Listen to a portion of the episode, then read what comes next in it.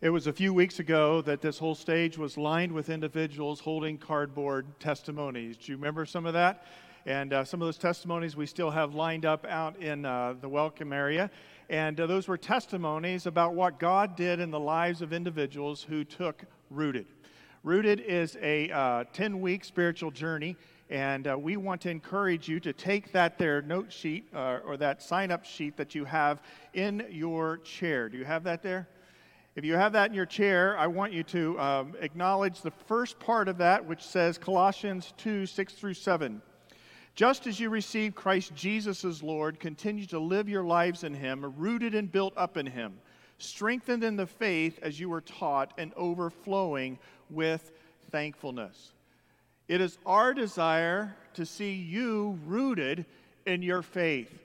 And so we offer um, a journey called Rooted for 10 weeks. And on the course of this journey, you're going to discover how to connect God with God better. You're going to build relationships with other people in the body of Christ and the church of God. And then you're going to discover more intently the purpose of God for your life. And a lot of times are we fill our schedules with all kinds of things, don't we? I'm sure if I unpacked your, uh, uh, I guess it's not a daytimer anymore, your Google uh, Calendar, whatever it is on your phone, that it would be packed full of all kinds of activities for kids and otherwise. And here I am as a pastor standing in front of you saying, please, please, pretty please, would you squeeze in a few moments for God? That's not the way it should be our pursuit and our heart for God should be established foremost in our life. That's why we gather once every seven days, the first part of the week, to worship God as we worship this morning and to look into His Word. We're prioritizing God's place in our life and His purposes in this world, whether here around the world in places like Haiti, like we just prayed for. However, just parking for a couple hours, maybe once every seven days, isn't going to get us there we have to have intensity to our spiritual development. And whether you are a seeker, new to the faith, looking for the faith, maybe you are returning to the faith, maybe you just want to be growing in the faith, or even if you're mature in the faith, this rooted 10 week journey is for you. And I could bring up a whole host of testimony of people, again, um, who have done this. I want you to pause.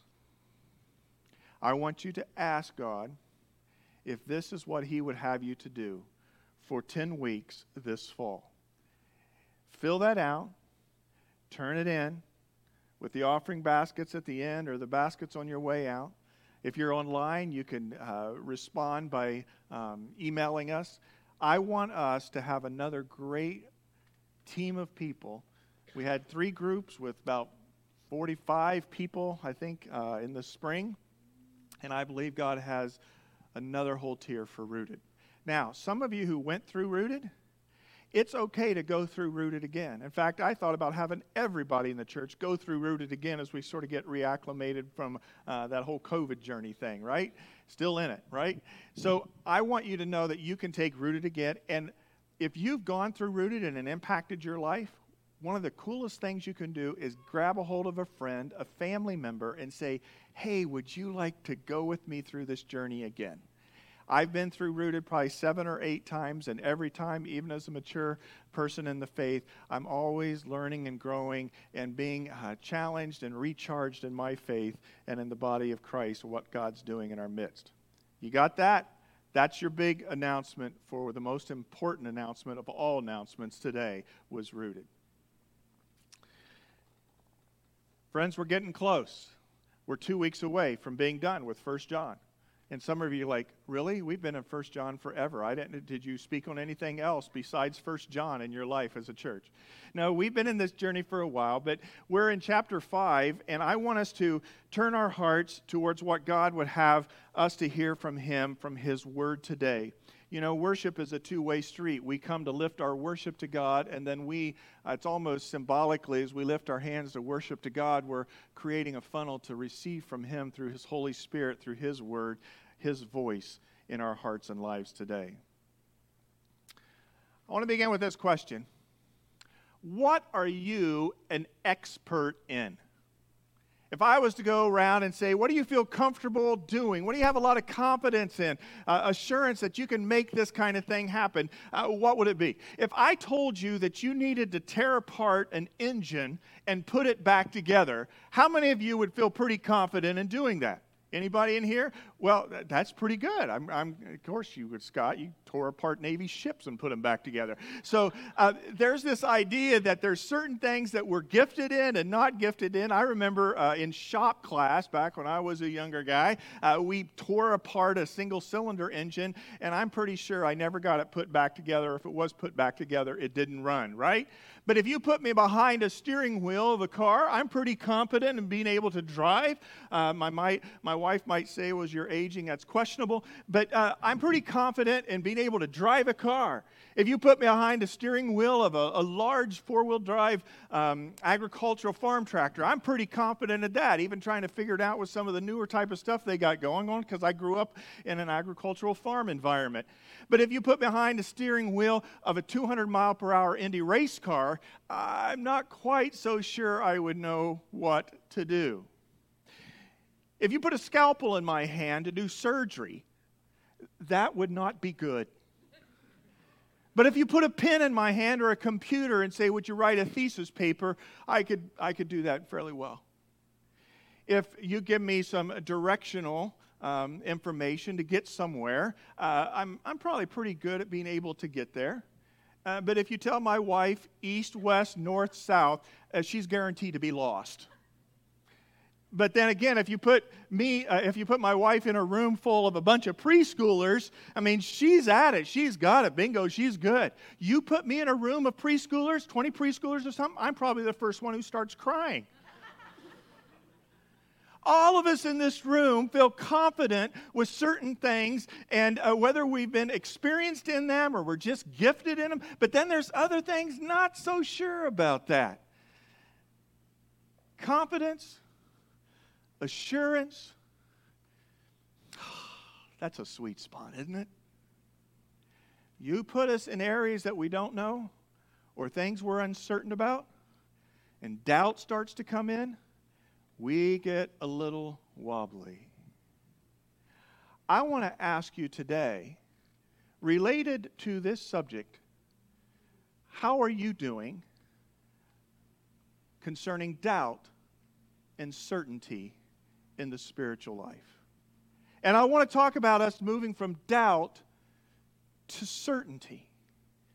In one particular area, and, and, and, and the Apostle John begins to focus on this, and it's almost like he's written the whole letter for this purpose. But it's this question I want to ask you this morning Do you know that you know that you know you are saved and have eternal life? Do you know that you know that you know that you're saved and you have an eternal life? Well, some of you may say, saved from what? Well, saved from your broken life, saved from the sin that we're in, saved from lostness, as Scripture says, and redeemed by God, changed by Him in a relationship with God through Jesus Christ, knowing that we have life here on earth, but life eternal. Do you know that you know that you know? Or are you a little wobbly on that one this morning? You know, if you have doubt about something, it is not good. If you have an Olympian athlete that goes out there to do what they need to do, which we just watched with the Summer Olympics, and there's a bunch of doubt going on in their head, or you take a basketball team or something like that, and you put doubt, they're a little skittish, and they will not perform and do well. You ever had doubt in a relationship with someone? Like, I'm not quite sure where we stand, and I'm not going to have an us talk. And you are cautious. Maybe it's with an employment, a worker thing. I remember a season of my life where there was a lot of what I saw scrutinizing of my job, and it, it just paralyzed me. If you have doubt, it leads you to bad places. And spiritually, if there is doubt, it will keep you from the joy of the Lord that God intends for you to have. As one person said, if Satan can't get you to drink, he'll get you to doubt. And doubt, I see happening a lot, even with uh, what's happening in our culture today. But this doubt concerning Do you know that you're saved? And if you were to pass away, there were. Um, our hearts go out. There was people connected with our awakening body here this week who lost their mothers, and they passed away. But it's so cool to see their assurance of the salvation of their mother and knowing that they would see their mother again in eternity. There was a car accident on Winchester, close to where I live in French Valley this week, that took a couple lives. Uncertainty as to what the next day holds. There's, there were three brothers, 30 years of age, that were farmers in Ohio this week, and it hits close to me because I have two older brothers, and I remember when we were all in our 30s and we were knocking things down, sometimes with activities on, on a farm, and, and they uh, jumped into a big manure pit where a lot of the manure comes and they pump it out of there, and then they go spread it on the fields, but the fumes and the gases overtook them, and all three sons died this week. I look at that and I go, oh, that's terrible. What does the father and the mother think about that? They were taking over the farm and running. I mean, we never know what a day holds, and I'm not here to put some fear in you about death. I'm just here to remind us of the uncertainty of life here. And do you have the confidence and the assurance of the life is yet to come and where you will be if you were to die? You see, I had doubt in my life as a young Jesus follower, all fired up for Jesus in one sense, and I made a commitment to follow Christ. But I remember I'd sit in a, in, a, in a living room with my family, and sometimes we'd have family devotions, and sometimes mom and dad would have us watch Billy Graham on TV, the big crusades, right? Sort of like the Greg Laurie crusades, and it's one his is coming up here, I guess, in Anaheim Stadium in October. But you know, he, he would be preaching these masses, and and and I was fearful. I doubted. I'm like, I, I did. I prayed to receive Jesus and, and to be saved and to, and to be a follower of his, but I don't know. And it's just that chatter that Satan does and the insecurity in our own hearts over things. And I wasn't confident of my salvation. And I remember watching Billy Graham and I thought, you know, he knows that he knows that he knows if he was to die, he would be with the Lord. Billy Graham lived to be 99 years of age, and he went to be with the Lord a few years ago. If you were to pass from this life, do you know that you know? See, that's sort of a touchy little question because it starts to get at things that are more expansive in our life than where am I going to have lunch at today and what projects I got to get done at work. It's like pause, time out. Let's step back and say, what's going on with security and confidence in you spiritually? And John wanted this question to be answered assuredly with the believers that he had, that he was ministering to with this letter that he sent to them.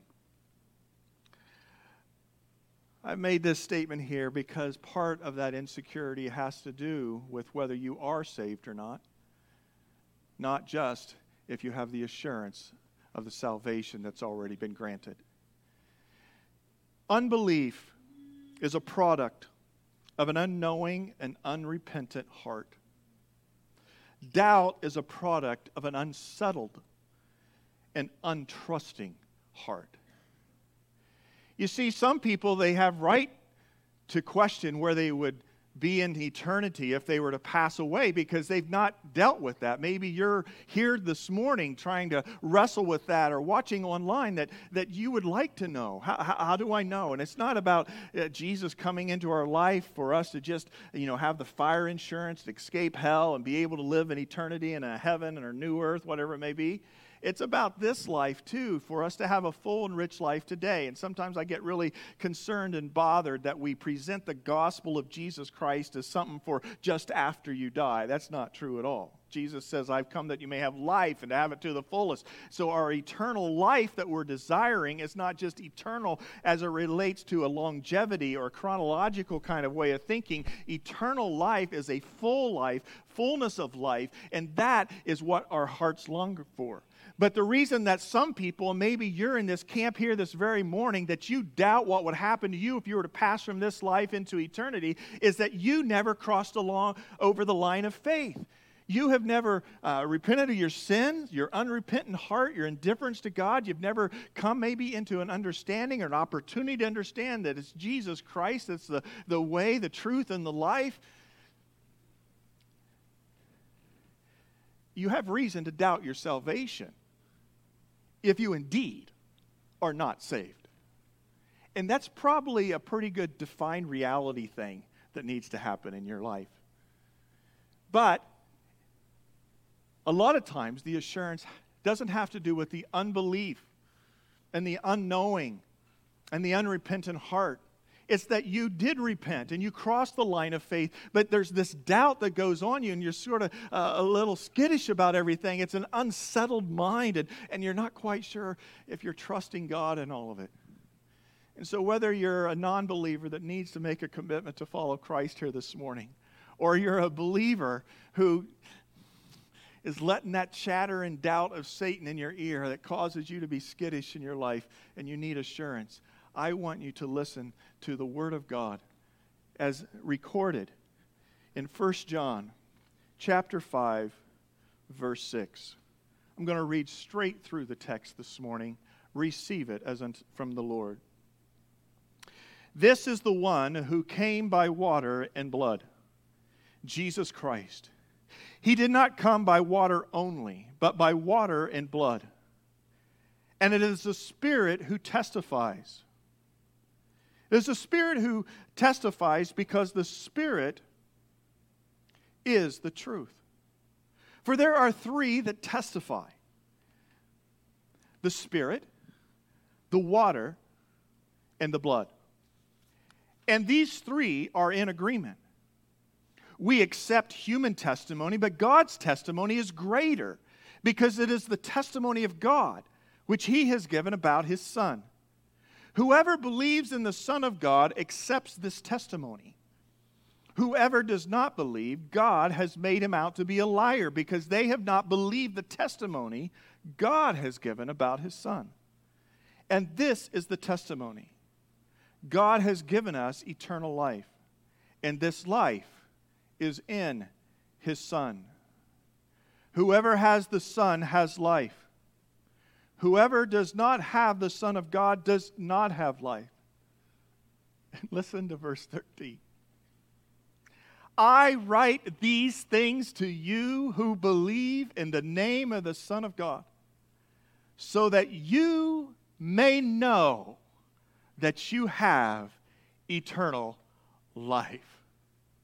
I don't know about you, but I am so grateful that verse is there. It's one of those verses that I may know, that I know, that I know that I'm saved, that I have eternal life. I, it's possible. Is that possible? I don't have to be in and out or look at some great saint uh, or a per- person of faith like a Billy Graham and think, oh, wow, they really know, but I can never know. I can know. Yes, I can know. You can know. And you can go from today to tomorrow to next week to next month to the next year with the assurance of your salvation and the assurance of eternal life. But the adversary wants to keep you from that kind of faith and that kind of understanding.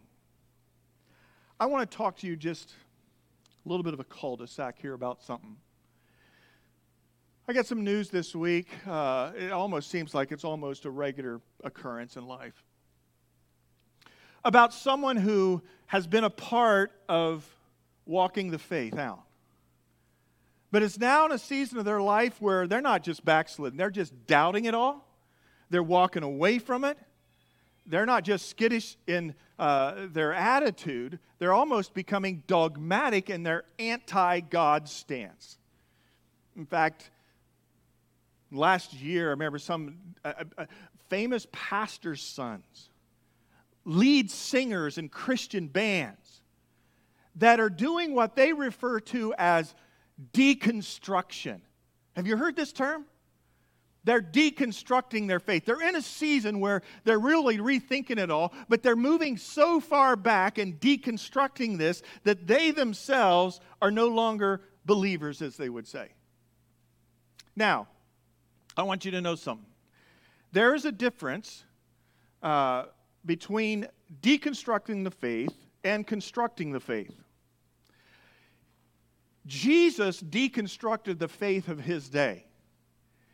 There was a lot of rules and regulations and laws that had encumbered the Jewish faith, which was worshiping the one true Yahweh God. And he came and stripped this stuff apart and got back to who are you really loving and serving? Are you into the power plays? Are you into the, hey, look at me, the arrogance kind of thing? Or do you really love God? Jesus deconstructed the faith, the Jewish faith in one sense, and he replaced it where it needed to be, which was centered on loving the Lord your God with all your heart, mind, soul, and strength, and loving your neighbors yourself. There is nothing wrong in one sense in deconstructing. As we journey as an evangelical church, we sort of start to take on things, well, that's what you're supposed to do, or you can't do that, or you're really a bad person. We get encumbered by rules and regulations. And the evangelical church has a rightful need to deconstruct some aspects of the faith and to see what is the true faith that's taught from Scripture. But some of the people that are in this deconstruction camps, they call themselves ex-evangelicals now. I was an evangelical, now I'm an ex-evangelical. I've sort of exited out of that. Now, I can't say this true of all people, but a lot of times what I find with the deconstructing of the faith movement group of people is that there's a sense of arrogance that all that's gone before us in Christian history, back to the time of Jesus, is, is uh, not valid or wrong. And there's a sense of arrogance that comes like, well, who are you to say that? And have you really thought that deeply about it? And let's dialogue and interact. And me, as someone who likes apologetics, defending the faith, I'm like, let's sit down, let's go at this. This is nuts that you are a lead singer or you, you know, you, you proclaim Christ and all of a sudden you're just, boom, you're out. I'm done. What's going on in your mind? Have you thought through all the things? I mean, I've thought deeply about things for a long time. And it's not saying that I'm in an arrogant spirit of I know, but let's wrestle with it. Let's interact with it. Because deconstructing rightfully is actually constructing the faith in a genuine sense. And so if you are in a place of doubt concerning your faith, or you know of someone, maybe you have a child or a brother or a sister, whoever it is, that's in a place of doubt, then what you need to do is come alongside them and champion them. You're right. There's stuff that just gets encumbered in the faith. But let's not think about deconstructing as much as constructing the genuine faith that we need to have. And I want us as a church to not just pontificate salvation, believe the Bible because the Bible's the Bible and you shouldn't doubt it. No. It's all right to have certain kinds of doubt this whole thing of assurance your salvation isn't glossing over the reality that you and I have doubts. Genuine followers of Jesus in this room have certain doubts, maybe certain passages of Scripture or certain ways of, man, would God really do that? I, you know, like the whole Haiti thing. God, what's going on there? Why would you, uh, uh you know, a broken nation like that and have this come? Jesus says, bring it on. Ask me the questions. Let's wrestle with this stuff. The whole rooted encouragement to be a part of rooted is encouraging questions to be asked. You're going to be doing some readings in there over the course of the week, five out of seven days. You got some readings, then you have a small group you come to be a part of, and in that group, it's not you know somebody preaching like me up here. It's like, hey, let's talk about this. What did you get from that? What did you question about it? Because maybe you fill out a couple, you know, uh, open-ended questions, and it made you think.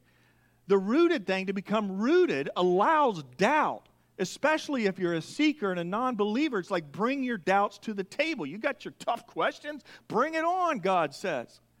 So it's not the aspect that we're going to gloss over it and you just believe. You got to believe. You got to know that you know if you pray a prayer.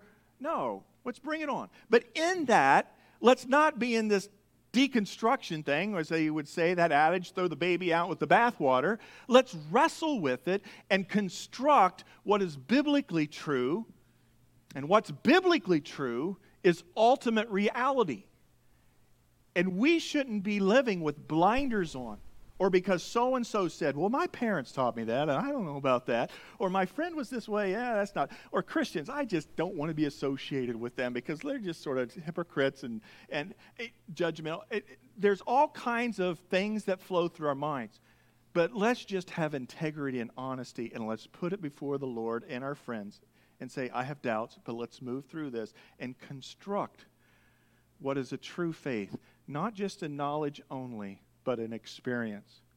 And so, this subject matter of assurance and confidence is not dismissing the concerns of doubt. But I want you to be able to move from doubt to certainty.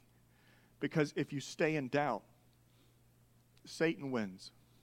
He keeps you from the joy of the Lord, he keeps you from intimacy with Christ through his Spirit. He keeps you away from understanding and fulfilling the purposes of God in your day and your generation. Doubt is a huge torpedo to not just blow up someone's life. A lot of times it's just to isolate a Christian and allow them to fall into discouragement and inability to make an impact in our world. Deconstructing the faith versus constructing the faith. Let's construct assurance for our salvation. Four cornerstones. Cornerstones are the stones at the corner of the building of which the foundation is built upon. Ultimately, Jesus is the cornerstone.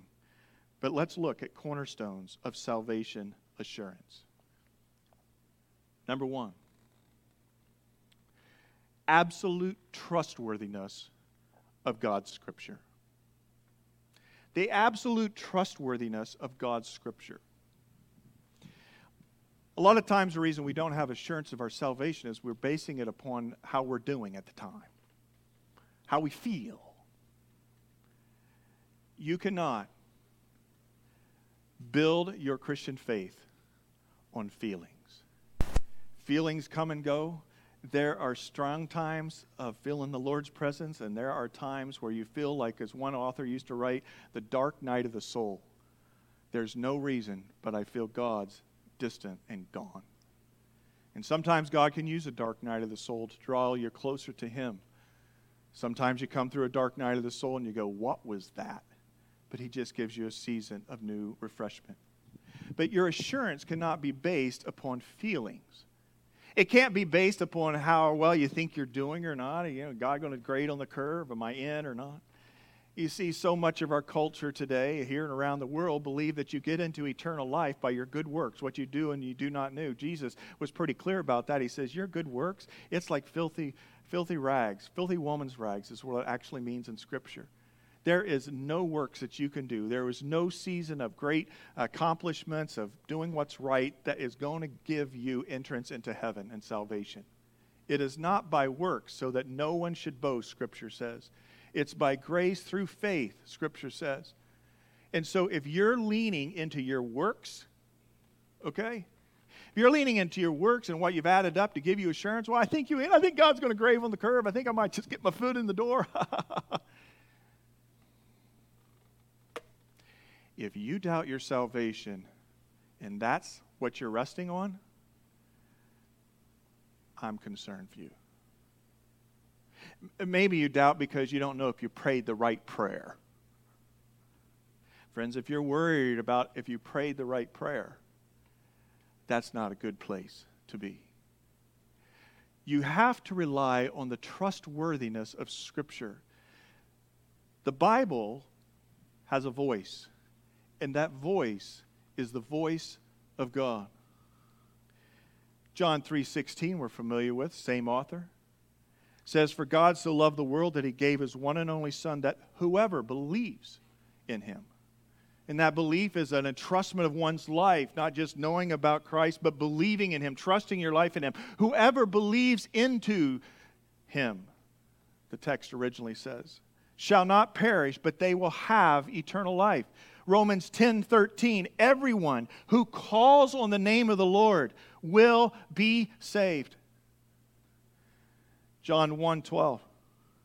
Yet to all who did receive him, to those who believed in his name, he gave the right to become children of God, eternal children of God. All those the Father gives me will come to me, Jesus said, and whoever comes to me, I love this statement, I will never drive away. These are just samplings, are they not? Of the trustworthiness of Scripture, as well as the verse in 1 John 5 13 that we just read. These things I've written that you may know that you have eternal life. You take the Scripture as one of your cornerstones and you say, Hey, I got some doubts. My feelings sort of come and go. I don't know if I prayed the right prayer, kind of thing, or where I'm at, but I believe in Jesus, who He is that Jesus came, that he was born of the Virgin Mary, that he lived a sinless life, that he, that he went to the cross and, and took upon himself my sins. And he died on that cross and he was raised from the grave.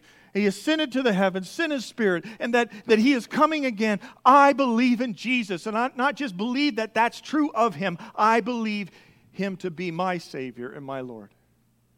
And I don't care how the prayer went, or even, you know, the dark nights of your soul you had. Do you believe that now? Because the scripture, as a cornerstone, says those who believe have eternal life. And so it's not the wishy washy thinking, or I hope so. It's like the Bible says so. The scriptures I stand on as truth. So that's one cornerstone. Cornerstone number two is the finished work of Jesus Christ on the cross. Yes, you have sin. I was a part of student ministry again this week, and, and, and each every week they're thrown out there, this is the gospel, as Pastor Zach describes the three crappies and the three happies, and we're going to know the gospel of what it is. Well, one of the crappies is that we've all sinned, and, and, and, and the reality is there's death in that. There is a debt of sin that needs to be paid for. And you can't get into a perfect heaven, into a perfect eternity with a bunch of sin and double mindedness and corrosion on your life.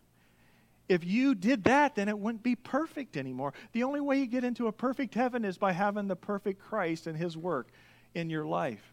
And so the second cornerstone is this idea of the finished work of Jesus Christ. And you need to understand this because this builds that confidence, it constructs the faith. It says this in 1 John 5 6, what we read through a little bit earlier. This is the one who came by water and blood. He did not come by water only, but by water and blood. What are you talking about, John? Water and blood? That looks. He's referencing two things here the beginning of the life of Jesus and his ministry, and the end. The water represents the baptism. He was baptized by John the Baptist. John the Baptist says, Man, you're sinless. I don't need to baptize you. You need to baptize me. And he says, No, I need to show as an example. So Jesus got down in the water, and when he was baptized, the heavens opened, and God Himself, the Father, spoke. A dove came down and descended and said, This is my Son in whom I am well pleased. That's a testimony of God Himself. This Son, Jesus Christ, is the Messiah, the perfect one. That's water. What's the blood? The blood is the cross. Without the shedding of blood, there is no forgiveness or remission of sin, the scriptures teach. Blood represents life poured out, and Jesus poured his life out on the cross as a testimony perfection. Satan pushed him to the brink of death, thinking he would disobey the Father, and he followed through in obedience to the Father. He died on a cross, he shed his blood. And so when John says these give testimony, the water and the blood, he's referring back to the work, back to the work of Jesus on the cross. And that work was a complete work. Remember when Jesus died, he said, It is finished. And with that, he bowed his head and he gave up the spirit. What's finished? You're finished. You're a goner. You're dead. No. It is finished. I have now paid the sacrifice for your sin, for everyone's sin in this room, through all generations. It is finished. His pouring out the blood brought about the sacrifice for the forgiveness of your sin and mine. And that, my friends, is a personal, personal work. Yes, he died for all the world, but he died for you. And if you need to hear that this morning, Jesus said, Greater love has no one than this, that one lay down his life for his friends. You are my friends. Jesus laid down his life for you this morning. Hebrews 10:10. 10, 10. We have been made holy through the sacrifice of the body of Jesus Christ once for all. You know what that means? That work, that finished work of Jesus, he died for the forgiveness of my sins. What sins? your past sins, your present sins, and your future sins. Once for all. And as you construct your faith and understanding what Jesus Christ did, man, that builds you confidence. Sometimes I go and repent to the Lord about sins. We're told to confess our sins before Him, confess our sins to one another if we've sinned with them. Sometimes I go to God and, and He goes, What are you talking about, Carrie? I forgave you that a long time ago. But thanks for acknowledging it now. It's a once for all kind of work. Isaiah, like how it describes it. Come now, let us settle the matter to know that we know that we know. Let's reason together, Scripture says there. Though your sins are like scarlet, they shall be as white as snow. Though they are red as crimson, they shall be like wool. And that word wool should actually have an adjective in front of it for what it means in that Isaiah passage. It shall be as white as a virgin's wool, unblemished, untouched. That's what he does when he forgives you of your sin. And if you've never been forgiven of sins through Jesus Christ, today, that's your hope. Though your sins be as scarlet, they can be as white as snow. Invite Christ and his work to come and cleanse you. And if you've done that before in your life, it's no less powerful in cleansing your sin today than it was when you were broken and you kneeled beside a bed and you prayed to receive Jesus. So, absolute trustworthiness of God's Scripture is one cornerstone. The finished work of Jesus Christ on the cross is another cornerstone. Let's place a third. The third is this the inner witness of the indwelling Holy Spirit is a cornerstone for assurance of your salvation. Let's go back to the passage. It said, "Is it's the Spirit who testifies in verse 6, because the Spirit is the truth. For there are three that testify the Spirit, the water, and the blood. And the three are in agreement. So, what John does here in writing this letter, he says, Hey, it's the water, the baptism of the Lord. That was a testimony. Man, Jesus was God Himself come in the flesh, acknowledged by the Father. Jesus shed His blood on the cross for the forgiveness of sin, a once for all kind of work. But there's the third that comes in. Those first two were historical. The third is a personal, experiential. And boom, He seals it with the Spirit. He says, The indwelling Spirit gives agreement, gives testimony. Testimony to your salvation and your security in Christ. 1 John 5 9, we accept human testimony, he goes on, but God's testimony is greater because it is the testimony of God which he has given about his Son. Whoever believes in the Son of God accepts the testimony. Uh, do you accept the testimony of other people? Like sometimes you go to a store or you buy a product purely on the testimony of a friend. Sometimes you do something in life based upon the testimony or the recommendation of someone you don't even know. Well, how much more powerful if it's the testimony of God who speaks to you today? And he says, Listen to this. Through the Spirit, it's the Son that's been given. And whoever believes in the Son of God accepts God's testimony. And God's testimony, what is that testimony? Well, it goes on, it says, Whoever does not believe God has made him out to be a liar because they have not believed the testimony God has given about his son. Oh my gosh, I don't want to, I don't want to be called a liar. I, I, I, mean, I don't want to call God a liar or anything else. I mean, just like what, what's going on here? God's testimony stands before you through his spirit. And what's that testimony? And this is the testimony 1 John 5:11 says, God has given us eternal life. And this life is in his Son, Jesus. And this life in his Son, Jesus, when you invite him to come in your life, guess what happens? You get invaded. We've talked about this in recent weeks. You get invaded by his Spirit, the Spirit of God. And the Spirit of God will give witness of your salvation just a smattering of verses referencing the Spirit. 1 John 3 24. We looked at this once a few weeks ago, and this is how we know that He lives in us. We know it by the Spirit He gave us.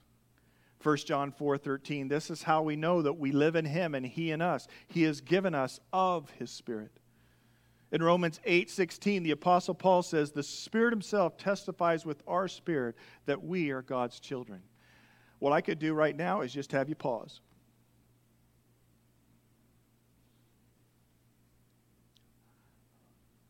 Spirit, do you dwell within me? And if you're quiet enough, and if you're a believer in Jesus, that affirmation comes yes. We looked at the passage to test the spirits to see if they're from God, that if they deny Jesus Christ came in the flesh, they're not from God, but they're the spirit of the Antichrist. If you're around someone who has uh, strongholds in their life and that question's asked, and that, that spirit's not going to come back and say, Yes, Jesus is the Christ, you're saved. But if you're a believer, that spirit, the Holy Spirit, seals your spirit as a human being this body dies, it decays, returns to death. You are born anew in eternity when given a new imperishable body, but your same spirit lasts forever from now and into eternity. If you pause and you ask, that voice of the Holy Spirit is louder than you think. This is yes. Doesn't mean that the Spirit might not also point out things of conviction for you to right that are wrong, but that whole identity of being a part of God's family, it's of Him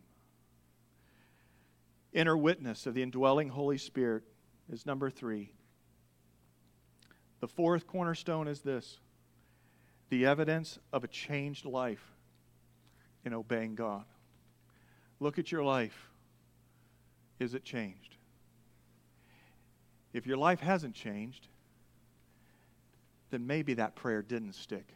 Not because it was a bad prayer, but because you really weren't sincere and you were double minded in surrendering your life to the Lord. But if you surrendered your life to the Lord, He's faithful. And He comes and dwells within, and then He begins to rearrange the, rearrange the furniture in your house. And sometimes you don't like it. But when it's all rearranged, which happens in my house sometimes, I'm like, oh, that's not too bad. That was pretty good after all. The Holy Spirit dwelling within you give witness that you are a believer in Christ. And that Holy Spirit will lead you to a place of obedience. The obedience is not your security. The scripture is your security. The indwelling Jesus is your security. All right? But there is not a believer who does not want to see change happen in their life for the glory of God if they're genuinely a believer. And sometimes you may scratch your head and go, Was that person ever saved? It's not that we sit in judgment on people, but it's a rightful statement if you don't see any change in their life. Jesus didn't come to give you information or a fire insurance policy to wait for heaven. He came to radically rearrange your life. And Jesus is moving you in a direction of life change that is beautiful. It's not limiting. Evidence of a changed life. 1 John 2 3 through 4 says this Here's how we can be sure that we've truly come to know God if we keep His commands. If someone claims, I have come to know God by experience, yet doesn't keep God's commands, he is a phony, and the truth finds no place in him. Rewritten from the Passion Translation. It's not for you to judge if they're a phony or not. It's appointed to man once to die, and after that, the judgment, and who better to fall into the hands of than a just and knowing God. But if that Holy Spirit dwells within you, there's going to be change. And you're going to experience that change. You're going to have a desire to obey His commandments. It was interesting. If this morning there was someone who came to me and just said, I need to ask you for forgiveness from something from many years ago. And my jaw drops. I'm like, really? That, that's amazing. Yes, I forgive you. I already have forgiven you. But it it showed me the work of the Spirit in this person's life. That he would have the conviction to say, Will you forgive me? The evidence of the Spirit dwelling in your life, the assurance of your salvation, all four cornerstones. God's Scripture, finished work of Christ, the inner witness of the Spirit, and the evidence of a changed life. That boy that doubted his salvation in the living room that day had some struggles in his faith and confidence of it. Didn't fully know these four cornerstones, but one of the things I hadn't done, I had done what Jesus said in Mark 8:38. He said, If anyone is ashamed of me and my words in this adulterous and sinful generation, the Son of Man will be ashamed of them when he comes in his Father's glory and with his holy angels.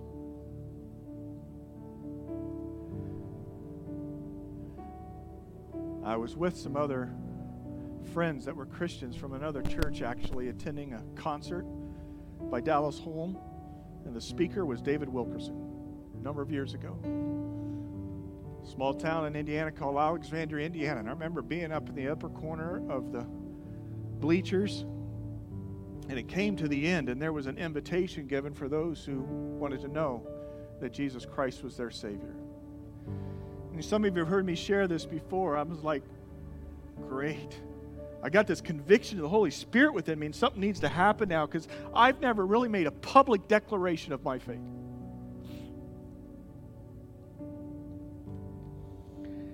They're going to think he was a hypocrite. But God said to me, Carrie, are you ashamed of me and my words in this generation or not? And I remember standing my feet, walking down those bleachers and going to the front of that room. The front of that room, they gave me this booklet that walked through the plan of salvation. I'd sort of known it. I'd prayed the prayer when I was younger.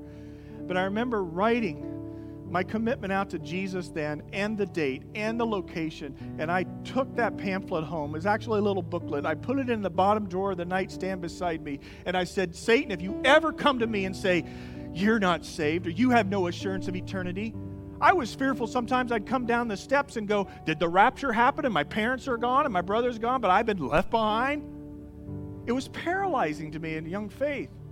I'd pull that out from the drawer and I'd point to it and I'd say, Satan, if I never ever did before, here is the moment and time that I stood and I confessed you. I confessed Jesus as my Savior.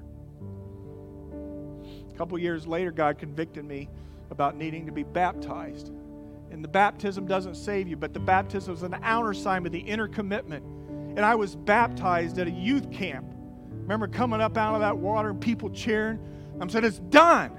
I'm on Jesus' side. No doubts. Have you ever done that in your life? I'm going to do something as we close. A long time since I probably did this, if ever here. I'm going to open up this front right here. And if you're struggling with your salvation, an assurance of it, and you need to give a public declaration of it, yeah, I encourage you to mark the back of your Connect card, willing to be baptized. But I want you to come and stand here. I, I know you may be a believer and you've done something public before. That's fine. You can stay where you're at. But if you've never publicly acknowledged it, this is putting a dagger in Satan. Say, if I've never done it before, I do it today. I believe in the Lord Jesus Christ. And then for those of you in the unbelief camp, you've never crossed that line of faith. It's a bold call, especially if you may be newer to this church body. I want you to come. And we're going to have a word of prayer. No one's going to be called out. We're going to have a word of prayer for whoever comes, if any. But we're going to pray and we're going to seal this because this is a transcendent eternal work that's going on in this room. In this moment, Satan's been messing with you, and he's done. So, as Joe plays, I want us to bow our heads, close our eyes. Whoever has the Son has life. Whoever does not have the Son of God does not have life. I write these things to you who believe in the name of the Son of God, so that you may know that who that you have eternal life. And the question comes to you, do you know for sure? The front's open for just a few moments to stand and to come. To receive Lord Jesus Christ as your personal Savior, or if you struggle with the doubts of your assurance, a public declaration that you are following Jesus Christ. These moments are yours to come.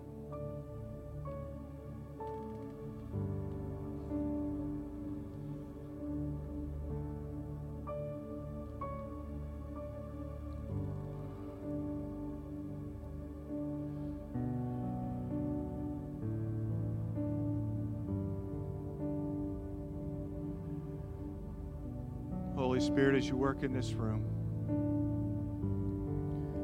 as hard and challenging it as it is, Lord, may you move upon the spirit of any individual that needs to finish a work with you today morning. These are your moments, Lord.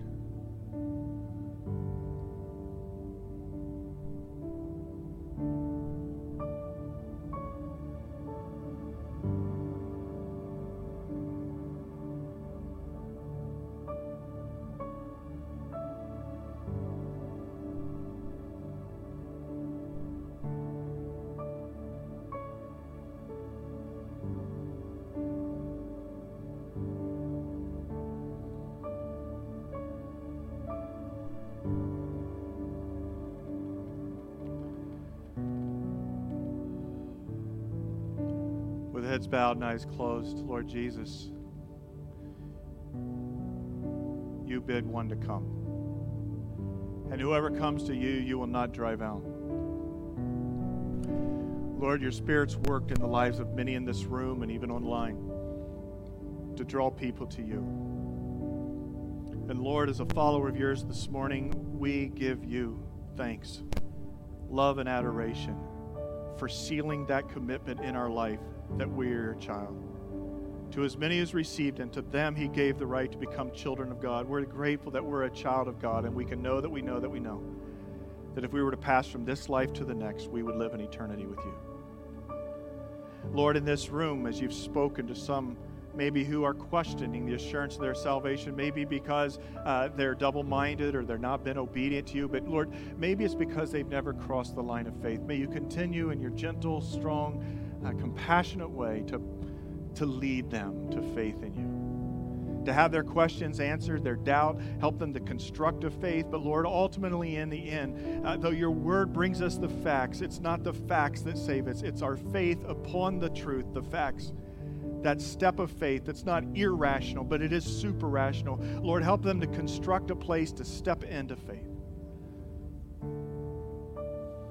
Lord, may we take these four cornerstones of your scripture, your finished work, your indwelling spirit, and the desire to obey your commands, to give witness. As you gave testimony of your Son, may these give witness that we are your children. And may we go from here with no doubts. We ask these things in the precious name of Jesus. God's people said, Amen. I'm going to ask the ushers if they'd come to receive the tithes and offerings, but um, to receive your rooted sign-ups and to also receive your connect cards. On the back of your connect card is a response. Maybe you prayed to receive Christ this morning Maybe there's a work that He's doing. Maybe there's a prayer request that you want to mention or a reason to praise. But as the ushers pass the baskets, just turn that in as a response, and we'll be glad to follow up with you or any of the upcoming events that you need to respond to. I want you to know that as we step into the fall, God's been building a pretty big conviction on my heart for us to reach I hate using this term, but to reach the lost. And the way that we're going to reach people that do not know Jesus Christ is not through some big blowout event or special bells and whistles that we put on here. It's going to be through you caring and praying for a brother, a sister, a mom and dad, a coworker, even maybe ones you don't like, a neighbor, and you reaching out to them beginning to speak to them. One of the ways you can reach out to them, say, hey, if you got some questions, would you go on a journey of 10 weeks with me and rooted? I'd love to see a bunch of people that don't know Jesus yet come to know the Lord through those 10 weeks. But as we step into the fall, I want to encourage you to prayerfully seek God as to who He would have you reach out to. Next week, get you prepared. We're all going to fill out a connection card, even if you've been here forever, just so we're updated with it. But on the back, I'm going to have you list three names of people. And these names of people, I want to be names of people that are in this valley. people that need to know Jesus, need to come to assurance of their salvation. If you need prayer this morning or if you'd like to pray to receive Christ, there's an area over here. And our prayer team we're glad to pray with you. But with that, I'm going to invite you to stand and receive the Lord's blessing as we leave.